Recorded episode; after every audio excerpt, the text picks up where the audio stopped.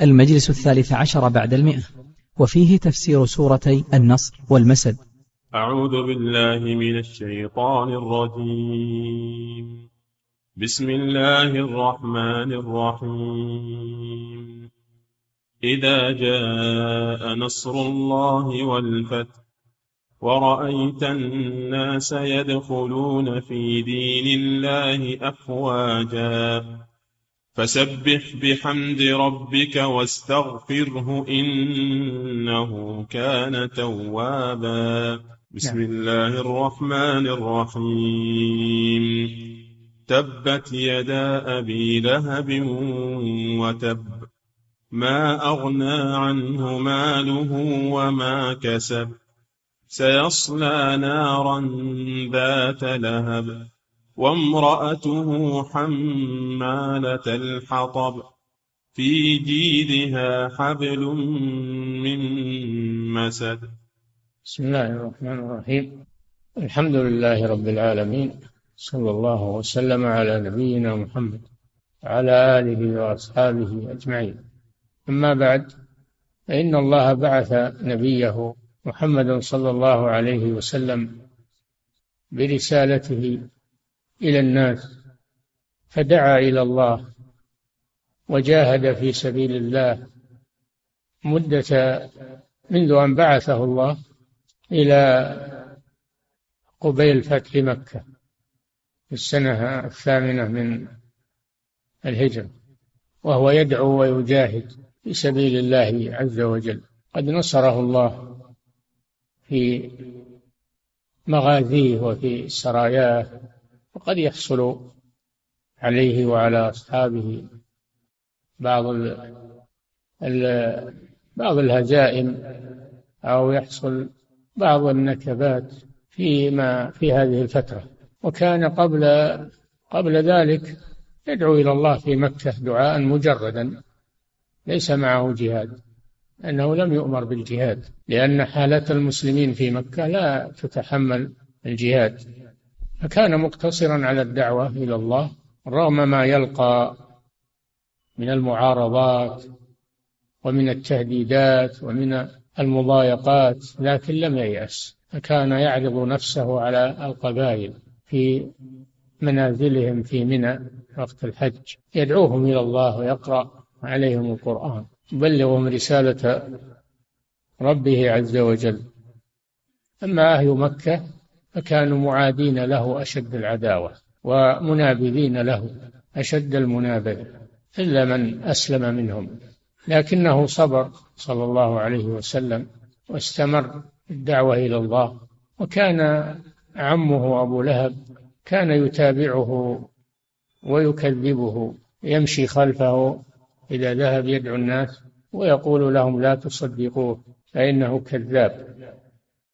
هكذا كان يفعل مع رسول الله صلى الله عليه وسلم. وفي ذات يوم وكذلك امرأته امرأته أم جميل بنت حرب بن أمية أخت أبي سفيان كانت أيضا تقف من الرسول صلى الله عليه وسلم موقف العدى والأذى وتسميه مذمما بدل محمد. تسميه مذمما. كان ذات يوم أن صعد الجبل في الأبطح أو في فنادى أيها الناس وصباحا. على عادة العرب أنهم إذا دهمهم أمر ينادي منادي ثم يجتمعون عليه ثم يعطيهم الخبر الذي نادى من أجله. فنادى وصباحاه فاجتمع عليه أهل مكة وفيهم أمه وأبو لهب. اجتمعوا عليه فقال لو حدثتكم أن عدوا وراء هذا الجبل يريد أن يغير عليكم. أتصدقونني؟ قالوا نعم. قال إني نذير لكم بين يدي عذاب شديد. فقال عمه أبو لهب تبا لك. لهذا جمعتنا. وتب معناها الخسار أي خسارة لك. لهذا الخبر جمعتنا. يسخر من رسول الله صلى الله عليه وسلم ويحقر خبره. فعند ذلك أنزل الله هذه السورة سورة تبت أبي لهب. تبت يدا أبي لهب. فقال الله جل وعلا ردا على أبي لهب تبت يدا أبي لهب أي خسرت وخابت. ومعناه أنه خسر ولكنه عبر باليدين لأنهما أداة الكسب والاكتساب. وإلا فالتباب والخسار عائد إليه. فالتباب معناه الخسار معناه الهلاك. تب أي خسر وهلك وهلك. يدا أبي لهب. سمي وهو اسم هذا كنيته أبو لهب. وأما اسمه فهو عبد العزى. عبد العزى بن عبد المطلب. والعزى صنم صنم أهل مكة. عبد العزى ابن عبد المطلب. وسمي كني أبا لهب لأنه كان وضيء الوجه كان وضيء الوجه جميلا. فسمي أبا لهب تشبيها له ب يعني بالحمرة بلهب النار من حمرته. فهذا معنى اللهب أبي لهب أنه كان وضيء الوجه وجميلا فقال الله جل وعلا تبت يدا أبي لهب مقابل قوله للرسول صلى الله عليه وسلم تبا لك لهذا جمعتنا. فصار التباب عليه هو لا على الرسول صلى الله عليه وسلم. تبت يدا أبي لهب. هذا دعاء عليه بالهلاك والخسار. ثم أخبر جل وعلا عنه فقال وتب. يعني خسر وخاب وهلك. فهذه الآية فيها دعاء وفيها خبر. الدعاء في قوله تبت يدا أبي لهب والخبر في قوله وتب أي خسر وهلك. ثم قال جل وعلا ما أغنى عنه ماله وما كسب. له مال وله كسب لكنه لم ينفعه ذلك. ما دام على الكفر فإن الكافر لا ينفعه ماله مهما بلغ ولا ينفعه ولده مهما كثر. فلا تعجبك أموالهم ولا أولادهم لما يريد الله ليعذبهم بها في الدنيا وتزهق أنفسهم وهم كافرون. فلم ينفعه مال ما أغنى عنه ماله وما كسب من المكاسب الكثيرة لأنه كان غنيا كان غنيا لكن هذا الغنى لا ينجيه من عذاب الله. سبحانه وتعالى لما كفر بالله وعاند رسول الله صلى الله عليه وسلم. ثم أخبر جل وعلا خبرا آخر. فقال سيصلى نارا وفي قراءة سيصلى نارا أي يقاسي من عذابها وحرها ذات لهب التهاب شديدة الالتهاب سيصلى يصلى نارا في الآخرة يصلى نارا في الآخرة. ذات لهب نار وذات لهب يكفي في عذابها وشدتها أنها نار. ولكن مع لكن مع هذا قال ذات لهب لأن النار قد تنطفي وقد لكن هذه تتلهب ذات لهب ذات لهب. ثم قال وامرأته امرأتهم جميل تكنى جميل وكانت حربا على رسول الله صلى الله عليه وسلم تؤذيه أشد الأذى. أي وتبت امرأته وتبت امرأته مثله وامرأته أي تبت. حمالة الحطب حمالة الحطب. معناه أنها كانت تمشي بالنميمة. وقيل حمالة الحطب أنها كانت تجمع الحطب والشوك وتلقيه في طريق رسول الله صلى الله عليه وسلم تلقيه في طريق الرسول صلى الله عليه وسلم لتؤذيه بذلك. وامرأته حمالة الحطب في جيدها أي عنقها يوم القيامة يكون في جيدها يوم القيامة حبل. حبل أي قلادة من النار. قلادة من النار والعياذ بالله. من مسد المسد في اللغة الليف ليف النخل. ولكن المراد بها هنا أنه مسد من النار تعذب به. في جيدها حبل من مسد. جمع الله لهما من أنواع العذاب لأنهما كان يؤذيان رسول الله صلى الله عليه وسلم. وهذا من معجزات من المعجزات لأن الله أخبر أنهما خاب وخسر وتب وأخبر أنها ستصلى وأن وأن أبا لهب سيصلى نارا ذات لهب هو وامرأته وأنها ستصلى النار مع زوجها فلم يسلما. مات على الكفر لم يسلما. ومات على الكفر فتحقق فيهما هذا الوعيد الشديد في مقابل موقف في مقابل موقفهما من رسول الله صلى الله عليه وسلم. وهكذا كل من آذى الرسول صلى الله عليه وسلم أو تنقص الرسول فإنه سيلقى هذا المصير يوم القيامة لأن الرسول صلى الله عليه وسلم يحترم جنابه ويعظم ويدافع عنه عليه الصلاة والسلام. فكل من تناول الرسول أو تنقص الرسول فله نصيب من هذا الذنب وهذا الوعيد. وأما قوله جل وعلا في سورة النصر بسم الله الرحمن الرحيم إذا جاء نصر الله والفتح. كما أسلفنا أن الرسول صلى الله عليه وسلم كان ماضيا في الدعوة والجهاد في سبيل الله ينتصر تارة ويدال عليه تارة. هكذا في مدة من من منذ هاجر عليه الصلاة والسلام إلى المدينة. بدأ الجهاد. في مكة دعوة بلا جهاد وفي المدينة دعوة وجهاد. أذن الله له بالجهاد وأمره به.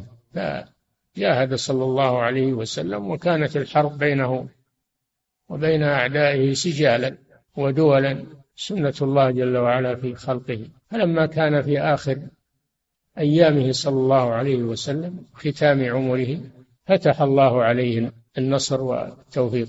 فغزا مكة وأخرجوه منها مختفيا أخرجوه منها وقت الهجرة مختفيا مع صاحبه أبي بكر رضي الله عنه. كانوا يترصدون له ويطلبونه ليقتلوه ولكن الله نجاه منهم. فخرج ثاني اثنين. ليس معهما إلا دليلهما عبد الله بن ريقط الليثي. خرجوا ثلاثة رسول الله وأبو بكر ودليلهما. وكان كافرا استأجروه استأجره أبو بكر ليدلهما على الطريق. فلما صار في العام في العام الثامن جمع صلى الله عليه وسلم جيشا جرارا يبلغ عشرة آلاف مدججين بالسلاح. خرج ثلاثة ورجع إلى مكة بهذا الجيش العظيم.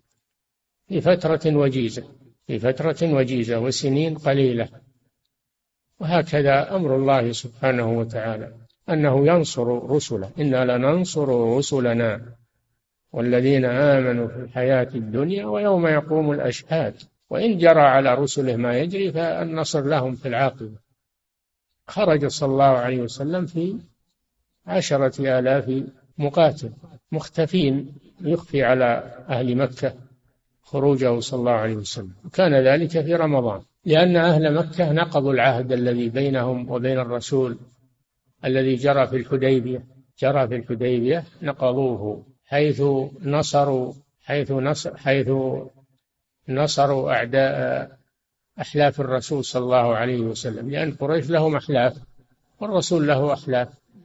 خزاعة فصارت بين أحلاف الرسول وأحلاف وأحلاف قريش منازعة. فقريش ناصرت أحلافها على أحلاف الرسول صلى الله عليه وسلم وبذلك انتقض عهدهم. فغزاهم رسول الله صلى الله عليه وسلم مختفيا أن يصل إليهم الخبر حتى يفجأهم. فتم له ما أراد أتم الله له ما أراد وصل إلى مكة. دخلها صلى الله عليه وسلم لابسا للسلاح على رأسه المغفر ومعه أصحابه ودخلوها. اختلف العلماء هل دخلوها صلحا أو دخلوها عنوة أو دخلوا بعضها صلحا ودخلوا بعضها عنوة. على خلاف بين العلماء. المهم أنه دخلها صلى الله عليه وسلم فنصره الله عليهم. نصره الله عليهم. وفتح له مكة واجتمعت قريش في المسجد الحرام. ينتظرون ماذا يصنع بهم رسول الله صلى الله عليه وسلم.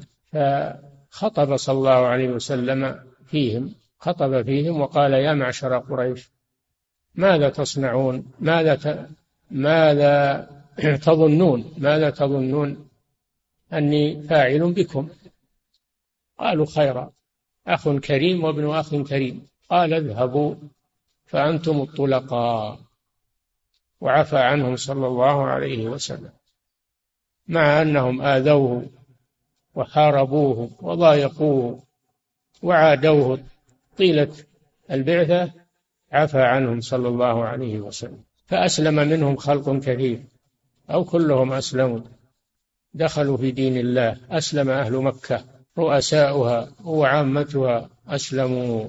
دخلوا في الإسلام. فلما علمت العرب قبائل العرب لما علموا أن رسول الله صلى الله عليه وسلم فتح مكة وأن أهلها أسلموا عند ذلك عرفوا أنه لا لا مفر لهم من الرسول صلى الله عليه وسلم لأنها لما سقطت قريش في يد الرسول صلى الله عليه وسلم فلم يبق لهم حينئذ لم يبق لهم حينئذ مدفع لأنهم ينظرون إلى قريش. ويقولون لما انتصر على قريش معناه بينتصر على بقية العرب. فجاءت الوفود إلى رسول الله صلى الله عليه وسلم يبايعونه على الإسلام. دخل الناس في دين الله أفواج جماعات بدل أن يدخل الأفراد مختفين خائفين صاروا يدخلون جماعات بسبب فتح مكة. فهذا معنى قوله سبحانه إذا جاء نصر الله والفتح أي فتح مكة لأن سورة الفتح لصلح الحديبية. إنا فتحنا لك فتحا مبينا. هذا في صلح الحديبية. وهو مقدمة لفتح مكة. وأما الفتح هنا فالمراد به فتح مكة. إذا جاء نصر الله لرسوله صلى الله عليه وسلم على أعدائه الذين حاربوه وآذوه ووقفوا في وجهه إذا نصره الله عليهم وذلك في فتح مكة إذا جاء نصر الله والفتح. ورأيت الناس أيها الرسول رأيت الناس أبصرتهم يدخلون في دين الله أفواجا من كل قبيلة. وجاءت الوفود إلى رسول الله صلى الله عليه وسلم بايعوه على الإسلام. قال الله جل وعلا إذا حصل ذلك إذا جاء نصر الله والفتح ورأيت الناس يدخلون في دين الله أفواجا أي جماعات كثيرة وقبائل فماذا يعمل الرسول صلى الله عليه وسلم؟ هل يقابل هذا بالفخر و والخيلاء والإعجاب؟ لا قابله بالشكر لله عز وجل. فسبح بحمد ربك واستغفره إنه كان توابا.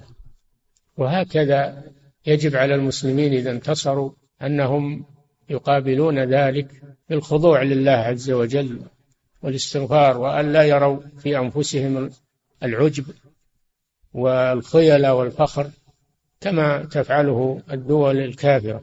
إنما يخضعون لله عز وجل ويشكرونه ويحمدونه. إذا جاء نصر الله والفتح ورأيت الناس يدخلون في دين الله أي دين الإسلام؟ لأن الإسلام هو دين الله عز وجل. إن الدين عند الله الإسلام فهو دين الله عز وجل. وما عدا الإسلام فهو دين الشيطان. ما عدا الإسلام فهو دين الشيطان. ورأيت الناس يدخلون في دين الله فإضافته إلى الله إضافة التشريف. يدخلون في دين الله أفواجا بدل أن كانوا يدخلون أفرادا مختفين وخائفين. فسبح بحمد ربك. هذا جواب الشرط. جواب إذا. فسبح بحمد ربك. أي نزهه. نزهه عن ما لا يليق به من الشرك. الذي كان المشركون يلابسونه. نزهه عن الشرك. ونزهه عن النقائص والعيوب. فسبح بحمد ربك. سبح. أي نزه. بحمد ربك. أي متلبسا بالحمد. يعني يجمع بين التسبيح والتحميد. سبحان الله وبحمده سبحان الله العظيم سبحان الله والحمد لله والله أكبر. فيجمع بين هذا وهذا. فسبح بحمد ربك. هذا ما يقابل به نصر الإسلام والمسلمين. تسبيح تحميد والتكبير لله عز وجل. فسبح بحمد ربك واستغفره. اطلب منه المغفرة. اطلب منه المغفرة عن التقصير. فإذا كان الرسول بحاجة إلى الاستغفار فنحن من باب أولى. نحن من باب أولى. الرسول صلى الله عليه وسلم كان أوفى الناس عبادة وأوفى الناس بحق الله ولكن حق الله عظيم. لا أحد يحصي حق الله عز وجل ولكن الله غفور رحيم. اطلب منه المغفرة. النبي صلى الله عليه وسلم قال لا أحصي ثناء عليك. أنت كما أثنيت على نفسك. إذا كان الرسول مع عبادته ومع عمله العظيم يحتاج إلى الاستغفار فنحن من باب أولى. وأيضا قالوا هذا فيه إشارة إلى قرب أجل الرسول صلى الله عليه وسلم لأن هذه السورة نزلت عليه نزلت عليه في ثاني أيام التشريق أو في أيام تشريق من حجة الوداع من حجة الوداع. فبها عرف رسول الله صلى الله عليه وسلم قرب أجله فكان يكثر من الاستغفار. أراد عمر رضي الله عنه أن يختبر الصحابة مع هذه السورة. كان يجمع أهل بدر وشيوخ آه، بدر كابر الصحابة يجمعهم في مجلسه والاستشارته وكان يدخل معهم ابن عباس. وكان شابا صغيرا. فبعضهم استغرب كيف هذا الطفل يدخل معنا؟ ونحن لنا أولاد لماذا لم يدخلهم؟ وأدخل هذا الغلام. فأراد عمر رضي الله عنه أن يبين لهم فضل هذا الغلام الذي أعطاه الله الفقه في الدين وألهمه التفسير والتأويل. أراد أن يظهر لهم فضل هذا الغلام عليهم. فكيف على أولادهم؟ فقال ما تقولون في هذه السورة؟ إذا جاء نصر الله والفتح ورأيت الناس يدخلون في دين الله أفواجا إيش معناها؟ قال بعضهم أمرنا الله إذا نصرنا الله أن نسبح وأن نستغفر ونسبح وبعضهم سكت. فقال ماذا تقول يا ابن عباس؟ قال هذه أجل رسول الله صلى الله عليه وسلم. إذا جاء نصر الله والفتح يعني فمعناه أن الله تملك الأمر وجاء الأجل. سبح بحمد ربك واستغفره إنه كان توابا. قال ما أعرف من هذه السورة إلا ما تقول. فبذلك ظهر فضل هذا الغلام رضي الله عنه. الحاصل أن هذه السورة فيها عجائب فيها البشارة فيها البشارة بالنصر وقد وقع وفيها الإشارة وهي الإشارة إلى قرب أجله صلى الله عليه وسلم وكان كذلك فإنه ما عاش بعدها إلا قليلا ثم توفاه الله عز وجل. بعدما أكمل الله به الدين وأتم به النعمة. وهذه السورة سورة عظيمة مع اختصارها هي سورة عظيمة. فهي معجز من معجز القرآن حيث إن الله أخبر فيها. أنه سيأتي نصر ويأتي فتح وقد وقع كما أخبر الله سبحانه وتعالى. وفيها أن العمر يختم بالاستغفار والاجتهاد للموت والاستعداد للموت.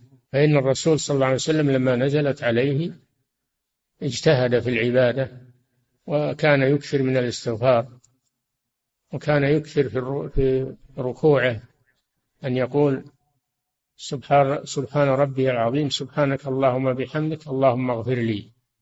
قالت عائشة رضي الله عنها يتأول القرآن يعني يفسر القرآن يعني يفسر هذه هذه السورة ويمتثل ما أمره الله به فيها. فدل على أن الأعمار تختتم بالاستغفار طلب المغفرة لأن الإنسان مهما كان من الصلاح والاستقامة والعمل الصالح فهو مقصر في حق الله عز وجل فيستغفر.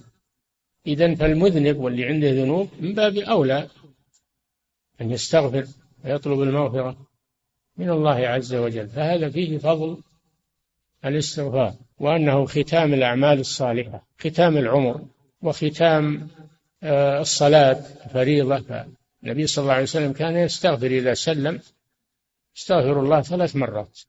استغفر الله استغفر الله استغفر الله. وكذلك يختم به قيام الليل. قيام الليل.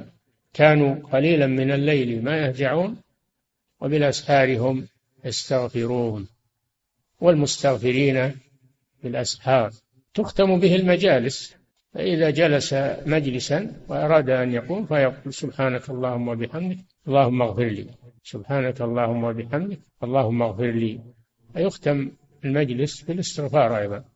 إن كان مجلس خير فيكون هذا طابع عليه. وإن كان يعني ختما له وإن كان مجلس سوء فإنه كفارة كفر ما يحصل فيه. كفارة المجالس. سبحانك اللهم وبحمدك أستغفرك وأتوب إليك. اللهم اغفر لي. كل ما يقوم من مجلس. فالاستغفار مطلوب.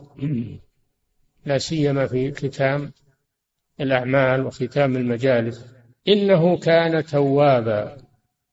هذا وعد من الله جل وعلا أن من تاب إليه واستغفره أن يتوب عليه. والتواب كثير التوبة. تواب كثير التوبة على من تاب. فهذه سورة عظيمة وتشتمل على معاني جليلة. فكما ذكرنا أن النصر إذا جاء للمسلمين فإنهم يقابلونه بالشكر ويقابلونه بالعبادة ولا يقابلونه بالفخر والخيلة والغفلة والطبول والمزامير وإلى آخره. هكذا المطلوب عند النصر وعند نصرة الإسلام والمسلمين. وفيها كما ذكرنا ختام أنه يختم العمر بالأعمال الصالحة والاستغفار كما تختم الأحوال الأخرى. وبالله التوفيق وصلى الله وسلم على نبينا محمد وعلى آله وأصحابه أجمعين. نعم. يقول فضيلة الشيخ وفقكم الله. يقول هل يستتاب من سب الله وسب رسوله صلى الله عليه وسلم؟ وهل هناك فرق بينهما؟ الفقهاء ذكروا أنه يقتل ولا يستتاب. من سب الله ورسوله يقتل ولا يستتاب لأن هذا حده الذي يجب أن يقام عليه. نسأل الله العافية. نعم. فضيلة الشيخ وفقكم الله. يقول ذكر أحدهم في الإنترنت كلاما في هذه الأيام فيه استهزاء بالله عز وجل مخاطبة للرسول عليه الصلاة والسلام بغير أدب. من ذلك أنه قال لو قابلتك أيها أو يا محمد فلن أقبل يديك ولن أصافحك إلا مصافحة الند للند ولن أصلي عليك فماذا يعتبر هذا القول؟ وفقكم الله. وهل يعتبر من الاستهزاء وسوء الأدب؟ هذا في الجرائد ولا في الإنترنت؟ ها؟ بالانترنت إيه ما أظن الجرائد إن شاء الله ستنشر مثل هذا الكلام. على كل حال هذا تثبت من الرجل هل قاله أو من أو منسوب إليه. تثبت من هذا الأمر. وهذا أمر فظيع. لا يجوز السكوت عليه أبدا. والآن ال ال يعني التثبت في هذا وطلب إقامة الحد إذا ثبت هذا جارنا الآن المطالبة به. نعم. فضيلة الشيخ وفقكم الله يقول هل يستدل بحادثة ابن خطل الذي آذى رسول الله صلى الله عليه وسلم ثم تعلق بأستار الكعبة يوم فتح مكة قال عليه الصلاة والسلام اقتلوه إنه لا يستتاب من سب الرسول صلى الله عليه وسلم. نص الفقهاء على هذا نصوا على أنه من تكررت ردته يقتل ولا يستتاب. وكذلك من سب الرسول صلى الله عليه وسلم من سب الله وسب الرسول فإنه يقتل ولا ولا يستتاب. نعم. فضيلة الشيخ وفقكم الله. وشيخ الإسلام ابن تيمية له كتاب كتاب مستقل ثلاثة مجلدات الصارم المسلول على شاتم الرسول صلى الله عليه وسلم. نعم. فضيلة الشيخ وفقكم الله. يقول بعض الناس عندما أقوم بإلقاء محاضرة عن خطورة ترك الصلاة مثلا فتكون هذه المحاضرة فيها تخويف. يقول هل هذا الفعل صحيح؟ أم أنه من شروط إلقاء المحاضرة أن تكون ترغيبا ثم يأتي بعدها الترهيب؟ وهل الاستدلال بفعل النبي صلى الله عليه وسلم وصباحه على هذا الأمر أن المحاضرة قد يكون تخويفا فقط. استدلال صحيح. الرسول صلى الله عليه وسلم رغب قبل هذا رغب ودعا إلى الله. لم يباشرهم بالترهيب إنما دعاهم إلى الله ورغبهم في الإسلام ووعدهم بالجنة. فلا يبدأ بالتخويف. لكن يبدأ إذا كنت تريد أن تحاضر عن الصلاة تبدأ بأهمية الصلاة ومكانة الصلاة وعظمتها ثم تتطرق إلى من تركها ماذا يجب في حقه وهكذا. نعم. فضيلة الشيخ وفقكم الله هل الوعد بالهلاك والخسار بقوله سبحانه تبت هو لكل من سب الرسول صلى الله عليه وسلم وليس خاصا بأبي لهب؟ بلا شك هذا. هذا بلا شك. أنه يتناول إن كان سبب نزولها فعل أبي لهب فإنه عام لكل من تنقص الرسول صلى الله عليه وسلم وأذاه أو سبه. نعم. فضيلة الشيخ وفقكم الله يقول بعض أئمة المساجد يتحرج من قراءة سورة المسجد في الصلاة بزعمه أن ذلك احتراما للرسول صلى الله, الله عليه وسلم. نسأل الله العافية. هذا معناه أنه لا يحب هذه السورة. هذا كلام الله جل وعلا ما فيه محاباة لأحد. الرسول أعلنها وعلمها للناس فهذا من تسويل الشيطان. نعم. فضيلة الشيخ وفقكم الله. يقول ما حكم قراءة سورة المسد في الصلاة الجهرية من وقت لآخر لأخذ العبرة وبيان أن مجرد الانتساب لا ينجي من النار؟ نعم لكن لا يرتب لها ترتيب.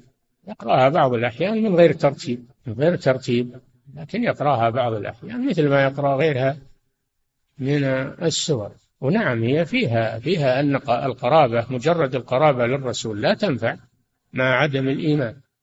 فهذا عم الرسول عمه أخو, أخو أبيه. أنزل الله فيه هذا القرآن مع أنه من قرابة الرسول فمجرد القرابة لا ينفع نعم إذا اجتمعت القرابة والإيمان فلا شك أن هذا فضل عظيم. أما مجرد القرابة فلا فلا تنفع. نعم. فضيلة الشيخ وفقكم الله أيهما أفضل أن يؤتى بالتسبيح مجردا فنقول سبحان الله أم يقرن بالحمد فيقال سبحان الله وبحمده؟ نعم سبحان الله وبحمده هذه كلمة عظيمة. كلمتان خفيفتان في الميزان كلمتان خفيفتان على اللسان ثقيلتان في الميزان حبيبتان إلى الرحمن. سبحان الله وبحمده. سبحان الله العظيم. هكذا وصفها رسول الله صلى الله عليه وسلم. خفيفتان على اللسان ثقيلتان في الميزان حبيبتان إلى الرحمن. نعم. فضيلة الشيخ وفقكم الله. يقول هل يجوز الدعاء على الظالم بقولنا له تبت يداك؟ إذا بلغ من الظلم والعدوان مثل مبلغ أبي لهب يدعى عليه بذلك. نعم. فضيلة الشيخ وفقكم الله. يقول إذا قرأ الإنسان الفاتحة في سره وفي صدره بدون أن يحرك شفتيه. ما تجزي ما تجزي. لابد أن يتلفظ بها. يسمع نفسه. على الأقل يسمع نفسه بها. نعم. فضيلة الشيخ وفقكم الله يقول هل هذه الرواية صحيحة وهي أن أبا لهب يرفع عنه العذاب كل يوم كل يوم اثنين لأنه أعتق الجارية التي أخبرته بمولد النبي صلى الله عليه وسلم؟ يرفع عنه العذاب؟ لا أدري لكن ورد أنه يمتص شيئا في إبهامه وفي ويقول هذا بسبب أنه جعل ثويبة ترضع رسول الله صلى الله عليه وسلم لما ولد. الله أعلم. نعم. فضيلة الشيخ وفقكم الله يقول ما أفضل كتاب في بيان أسباب النزول؟ للسور ما أفضل كتاب في بيان أسباب نزول الآيات والسور؟ كتاب موحد في أسباب النزول مثل كتاب الواحدي أسباب النزول للواحدي وفيه كتب في أسباب النزول كثيرة. نعم. وأسباب النزول مذكورة في كتب التفسير مثل ابن جرير مثل ابن كثير مثل مذكورة فيها مدرجة فيها أسباب النزول. نعم. فضيلة الشيخ وفقكم الله يقول وهل الآيات التي أنزلت بسبب هي أكثر من الآيات التي أنزلت بدون سبب؟ هذا يحتاج إلى تتبع القرآن. ما أدري ما أدري عن هذا يحتاج إلى تتبع استقراء للقرآن. ولا لا فائدة من هذا. لا تعبت نفسك. هذا وش تستفيد نعم. فضيلة الشيخ وفقكم الله يقول من المعلوم حفظكم الله أنه إذا كان بين المسلمين والكفار عهد فإن المسلمين لا ينقضون العهد إلا إذا أعلموا الكفار. فعلى ما يحمل فعل النبي صلى الله عليه وسلم حين تخبأ مع جيشه ودخل مكة على قريش. لأنه انتقض عهدهم الرسول إذا أراد أن ينهي ما هو إذا أراد أن ينهي العهد فإنه يخبرهم يقول لكم مدة كذا وكذا. إنهاء هذا إنهاء العهد. أما إذا خانوهم فلا ما يخبرهم بذلك. نعم. فضيلة الشيخ وفقكم الله يقول هل يصح أن أقول صدق الله العظيم بعد قراءتي للقرآن؟ ما ورد هذا. ولا نقول شيء إلا ما ورد ولا ورد أن أن أن القراءة تختم بقول صدق الله العظيم. الذي ورد أن القراءة تبدأ بالاستعاذة بالله من الشيطان الرجيم. فإذا قرأت القرآن فاستعذ بالله من الشيطان الرجيم. وأيضا السورة تبدأ ببسم الله الرحمن الرحيم. يستحب هذا إلا سورة براءة. فلا فلا تبدأ بسم الله الرحمن الرحيم. وكذلك يستحب أن يقرأ القرآن على طهارة. إذا كان يقرأ عن ظهر قلب إن كان يقرأ من المصحف فلا بد أن يتوضأ يمس المصحف. وكذلك من آداب تلاوة القرآن حضور القلب والتدبر للقرآن. هذه آداب التلاوة وليس منها ولا في رواية ولا في حتى في كلام العلماء ما فيه أنه يختم ذلك بصدق الله العظيم. إنما هذه عادة جرى عليها الناس لا دليل عليها. نعم. فضيلة الشيخ وفقكم الله يقول متى يكون الجهاد فرض عين على المسلم؟ إذا استنفره الإمام أو حضر بلده عدو أو حضر الجهاد حضر المعركة. إذا لقيتم الذين كفروا زحفا فلا تولوهم الأدبار. من يولهم يومئذ دبره إلا متحرفا لقتال أو متحيزا إلى فئة فقد باء بغضب من الله ومأواه جهنم وبئس المصير.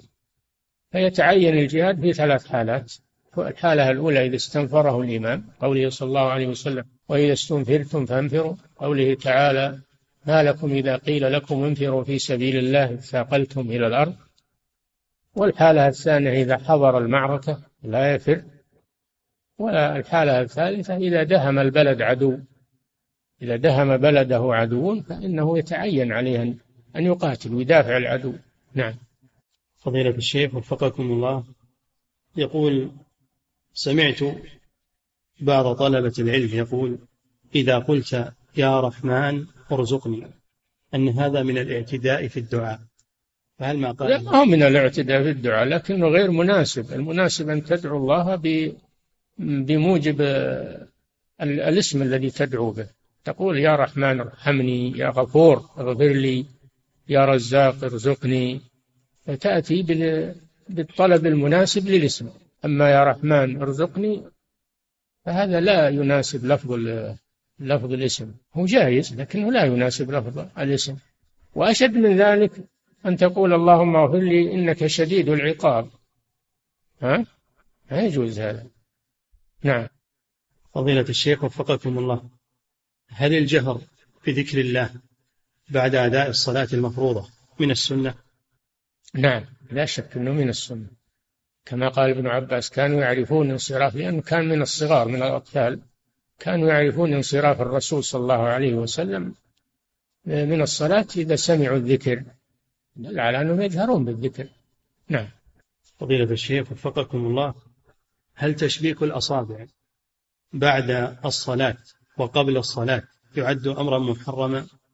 لا تشبيك الأصابع لا يجوز في حالتين إذا كان ينتظر الصلاة والحالة الثانية إذا كان في الصلاة في نفس الصلاة. أما تشبيك الأصابع بعد الصلاة فلا مانع منه النبي صلى الله عليه وسلم فعله. نعم.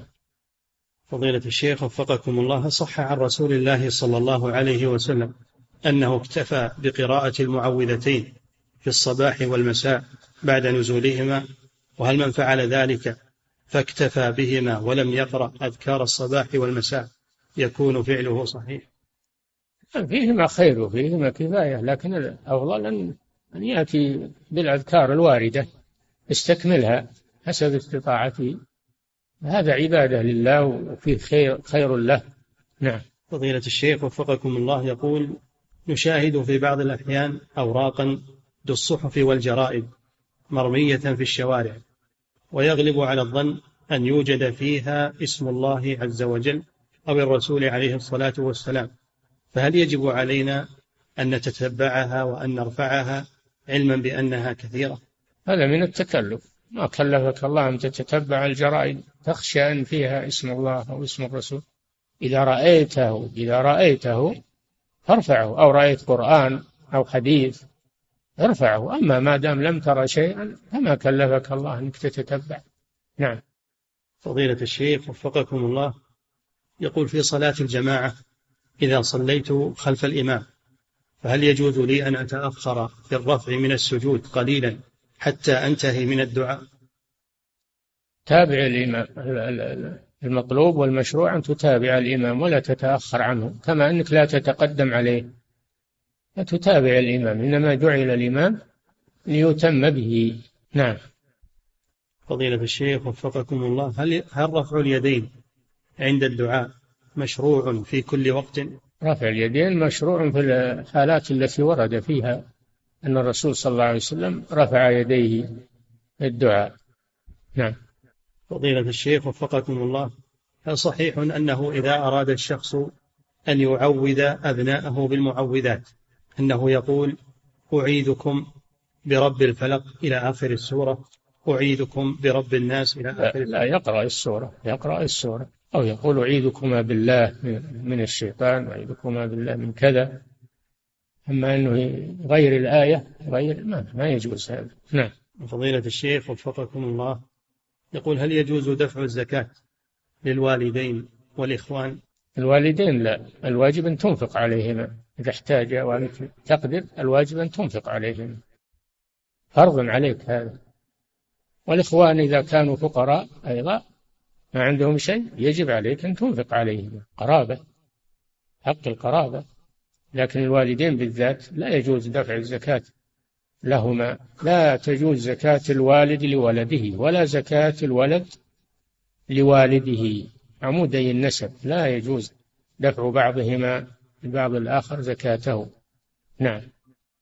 فضيلة الشيخ وفقكم الله يقول هل يجوز لي التيمم إذا خفت من الوضوء بالماء في حال البرد وأن ذلك قد يسبب لي مرضا إذا كان ما عندك ماء تسخ ما عندك ما تسخن به الماء من حطب أو من وق... أو من كهرب أو من ما عندك ما تسخن به الماء وهو بارد شديد البرودة تخشى على نفسك. إنك تتيمم. نعم. فضيلة الشيخ وفقكم الله هل الدعاء بعد كل صلاة من الصلوات المفروضة مباشرة والدعاء منفردا هو من البدعة؟ هل؟ الدعاء بعد كل صلاة من الصلوات المفروضة ويكون دعاؤه منفردا هو من البدعة؟ الدعاء بعد إيش؟ الصلوات المفروضة. إيه. ويكون دعاؤه منفردا. يكون هذا الدعاء بدعة. مطلوب الدعاء بعد أدبار الصلوات. تدعو الله تستغفر الله تدعو الله. هذا مطلوب. كيف يكون بدعة؟ نعم. فضيلة الشيخ وفقكم الله. يقول هل تصح الصلاة خلف من يقنت قنوت النوازل في هذه الأيام حيث لم يصدر شيء من العلماء؟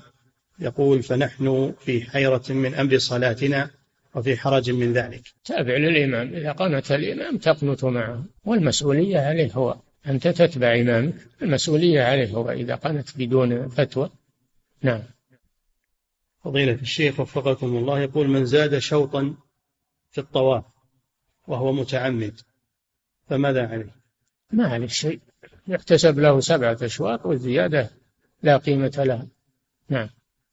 فضيلة الشيخ وفقكم الله يقول امرأة حجت حجة الإسلام ثم تركت الصلاة بعد الحج لمدة امرأة حجت حجة الإسلام ثم تركت الصلاة بعد الحج لمدة سنتين ثم رجعت إلى الصلاة مرة أخرى. فهل يجب عليها أن تحج مرة أخرى؟ نعم. تعيد الصلاة لأنها لما تركت الصلاة متعمدة خرجت من الإسلام. هذه ردة والعياذ بالله. فإذا تابت ومن الله عليها بالتوبة تعيد الحج لأن حجها الأول بطل بالردة. نعم. فضيلة الشيخ وفقكم الله يقول السائل بعض الإخوة يتساهل في أخذ بعض الكتب التي ينساها أصحابها في المسجد أو أنه لا يجد كتابه فيجد كتابا آخر فيأخذه مكانه. فهل هذا جائز؟ لا. الذي ما هو ليس لك لا يجوز لك أن تأخذه إلا بإذن صاحبه. يمكن يجي يرجع يأخذ كتابه لا تأخذ شيء للناس. لا في المسجد ولا في غيره. إلا بإذنهم وسماحهم لك بذلك. نعم. فضيلة الشيخ وفقكم الله. يقول بعض طلاب العلم ينشغل بقراءة كتب الردود المعاصرة عن تحصيل العلم. فهل هذا من المنهج السديد؟ لا ليس هذا من المنهج السليم. المنهج السليم أنه يطلب العلم على العلماء إما في الجلو الدروس في المساجد وإما في المدارس والكليات والمعاهد. يطلب العلم. لا ينشغل بقراءة الردود أو بقراءة الكتب والمطالعة. نعم. فضيلة الشيخ وفقكم الله يقول السائل أنا نمت عن صلاة الظهر ثم قمت مع أذان العصر وذهبت وتوضأت فهل أبدأ بالعصر لأن العصر قد أقيمت ثم أصلي بعدها الظهر؟ لا تبدأ بالظهر. فإذا خلصت منها تدخل معهم فيما بقي من العصر لأن الترتيب واجب. نعم. فضيلة الشيخ وفقكم الله يقول هل ورد هذا الدعاء بعد الصلوات المكتوبة حيث أسمع من يقوله كثيرا بعد الصلاة وهو اللهم قني عذابك يوم تبعث عبادك تخصيصه في هذا الوقت لا أعرف له دليل. المداومة عليه لا أعرف له دليل. لكن إذا قاله بعض الأحيان فلا بأس. نعم. فضيلة الشيخ وفقكم الله. يقول هل من هدي النبي صلى الله عليه وسلم أن يسبح عشر تسبيحات في الركوع والسجود؟ هذا أعلى الكمال. أعلى الكمال عشر. وأدناه ثلاث. والمجزي واحدة. نعم. فضيلة الشيخ وفقكم الله يقول ما حكم إسدال اليدين بعد القيام من الركوع؟ وهل الأقرب إلى السنة؟ وهل هذا هو الأقرب إلى السنة؟ لا بالعكس. العمل بالسنة أن تقبض يديك مثل ما قبل الركوع لأنه كله قيام كله قيام ولم يرد ما يخصص ما بعد الركوع. نعم. فضيلة الشيخ وفقكم الله يقول شخص عندما نصحته عن تشغيل القرآن الكريم وهو لا ينصت له ويدخل عليه المراجعون. قال أنا أشغله لأجل أن تستمع الملائكة والجن إليه. فهل هذا العمل صحيح؟ وما عليه من الجن. الملائكة تستمع من غيره والجن ما عليه منهم. الجن يلقون القرآن يجدونه. ما هو في المكتب وقت الشغل. نعم. فضيلة الشيخ وفقكم الله. وأيضا الناس معرضون في في معاملاتهم وأشغالهم لهم أصوات ولهم فلا ينصتون للقرآن. نعم. فضيلة الشيخ وفقكم الله يقول اتفقت مع عامل لكي يعمل لي إصلاحات في المنزل. اتفقت مع عامل لكي يعمل لي إصلاحات في المنزل وبعدما بدأ في العمل تبين لي أنه نصيري علوي. فهل أقطع المعاملة معه وأستبدله بغيره؟ أم يجوز لي أن أجعله يكمل عمله؟ أنت عقدت معه وهذا عمل عمل كهرباء. ما جئت به لعبادة أو لي أو وكلته في حج أو وكلته في عبادة. أنت جئت به لعمل مباح ما يجوز لك أنك تقطع العقد. يكمل العقد الذي جرى بينك وبينه. نعم. فضيلة الشيخ وفقكم الله يقول وجدت أداة من أدوات السيارات. ملقاة على الأرض. كيف أتصرف بها؟ حيث إنه لا يمكن أن أجد صاحبها. اتركها في مكانها يا أخي ما كلفك الله بها. اتركها في مكانها يجي صاحبها ويأخذها. نعم. فضيلة الشيخ وفقكم الله هل ورد أنه من السنة أن تلبس النعال حال كون الإنسان جالسا؟ لا يعرف شيئا منها. إذا احتاج للبس لا يلبس إذا ما احتاج افلعها نعم.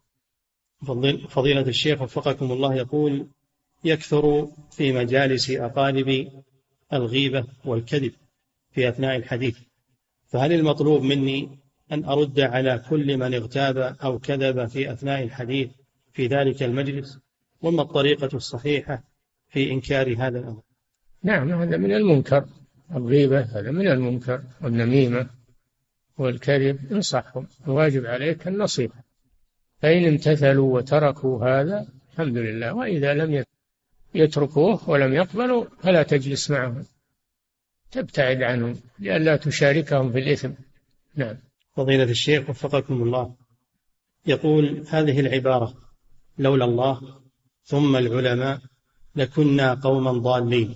هل هذا القول من الألفاظ الشرعية أم من الألفاظ الشركية؟ لولا الله ثم لولا الله ثم رسوله صلى الله عليه وسلم. لولا الله ثم رسوله. العلماء فيهم وفيهم. فيهم من هو على على هدى وعلى خير وفيهم من هو ضال. أو كل العلماء. نعم. لكن الرسول صلى الله عليه وسلم هذا معصوم عليه الصلاة والسلام. نعم. فضيلة الشيخ وفقكم الله يقول ما حكم لبس القفازين والخفين للمرأة المحرمة؟ نعم. القفازين منهي عنهما. نهيت المحرمة. عن لبس النقاب والقفازين وأما الجوارب على الرجلين فلا مانع بل هذا أستر لها. نعم. فضيلة الشيخ وفقكم الله يقول أنا مدرس في مدرسة أهلية ورئيس هذه الشركة وهذه المدرسة امرأة. فهل علي شيء في ذلك؟ لا يفلح قوم ولوا أمرهم امرأة. لا تكن تحت إمرة امرأة ولا سلطة امرأة. أطلب مكانا آخر. نعم. فضيلة الشيخ وفقكم الله يقول هل يجوز إطلاق لفظ مجرم على الشخص المبتدع الذي يظهر بدعته؟ هل يجوز إطلاق لفظ المجرم على الشخص المبتدع الذي يظهر بدعته؟ ما أشنع من المبتدع أطلق عليه أنه مبتدع مجرم أخف من من المبتدع. ولكن إذا ثبت أنه مبتدع إذا ثبت أنه مبتدع يعني ما كل من يظن أن هذا بدعة يكون بدعة. نعم. فضيلة الشيخ وفقكم الله يقول السائل إذا كان الوالد يشاهد المحرمات على التلفاز وهو كبير في السن فهل يجوز لي أن أقوم بتعطيل هذا التلفاز وتخريبه بدون علمه؟ يصلحه ولا يجيب من يصلحه لكن انصحه بين له أن هذا لا يجوز. ذكره بالله وأنت كبير السن ومجالك مجال ذكر الله والتسبيح والتهليل والاستغفار. لا تختم عمرك بمثل هذا. ذكره بالله وانصحه وعظه. لعل الله أن يمن عليه بالتوبة. نعم. فضيلة الشيخ وفقكم الله. لا مجرد أنك تعطله يجيب جديد يمكن. يجيب جديد ولا يصلحه ولا. نعم. فضيلة الشيخ وفقكم الله. يقول أحيانا أبتلى بالوساوس نعم. وكثرة التفكير والأوهام. فما هو العلاج؟ مبتلى بالوساوس وكثرة التفكير والأوهام. فما هو العلاج الشرعي لهذا الأمر؟ ذكر الله عز وجل. عليك بالإكثار من ذكر الله وتلاوة القرآن والاستعاذة بالله من الشيطان الرجيم فسيذهب عنك بإذن الله. نعم. فضيلة الشيخ وفقكم الله يقول من كان محرما من كان محرما وفقد رداءه والجو بارد. فهل له أن يلبس القميص أو الفنيلة ليتقي البرد؟ وهل عليه شيء؟ يطرح عليه القميص أو أو البطانية يطرحها عليه طرحا ويلتف به التفافا ولا يدخل يديه في أو جسمه في, في الثوب. يطرحه طرحا عليه ويلتحف به. حتى لو لو عنده كمبل أو عباءة يطرحها عليه لا بأس بذلك. يستدري نعم. فضيلة الشيخ وفقكم الله يقول أصبحت صائما أصبحت صائما صيام نافلة فلما انتصف النهار نويت أن أفطر ثم تراجعت عن النية بعد وقت يسير فهل يبطل صومي في لا ما يبطل الصوم النفل ما يبطل هذا في الفرض الفرض هو اللي يبطل إذا نويت الإفطار أفطرت أما النفل فلا. نعم. فضيلة الشيخ وفقكم الله يقول شخص أصيب بحادث سيارة مما أدى إلى كسور في العضد والركبة والقدم فكيف يتطهر من الحدث الأصغر والأكبر علما بأن القدم عليها جبس؟ مسألة الجبس يمسح عليها مسح يمسح عليها ويكفي. ولكن إذا كان يشق عليه الوضوء ويشق عليه الاغتسال فإنه يتيمم والحمد لله.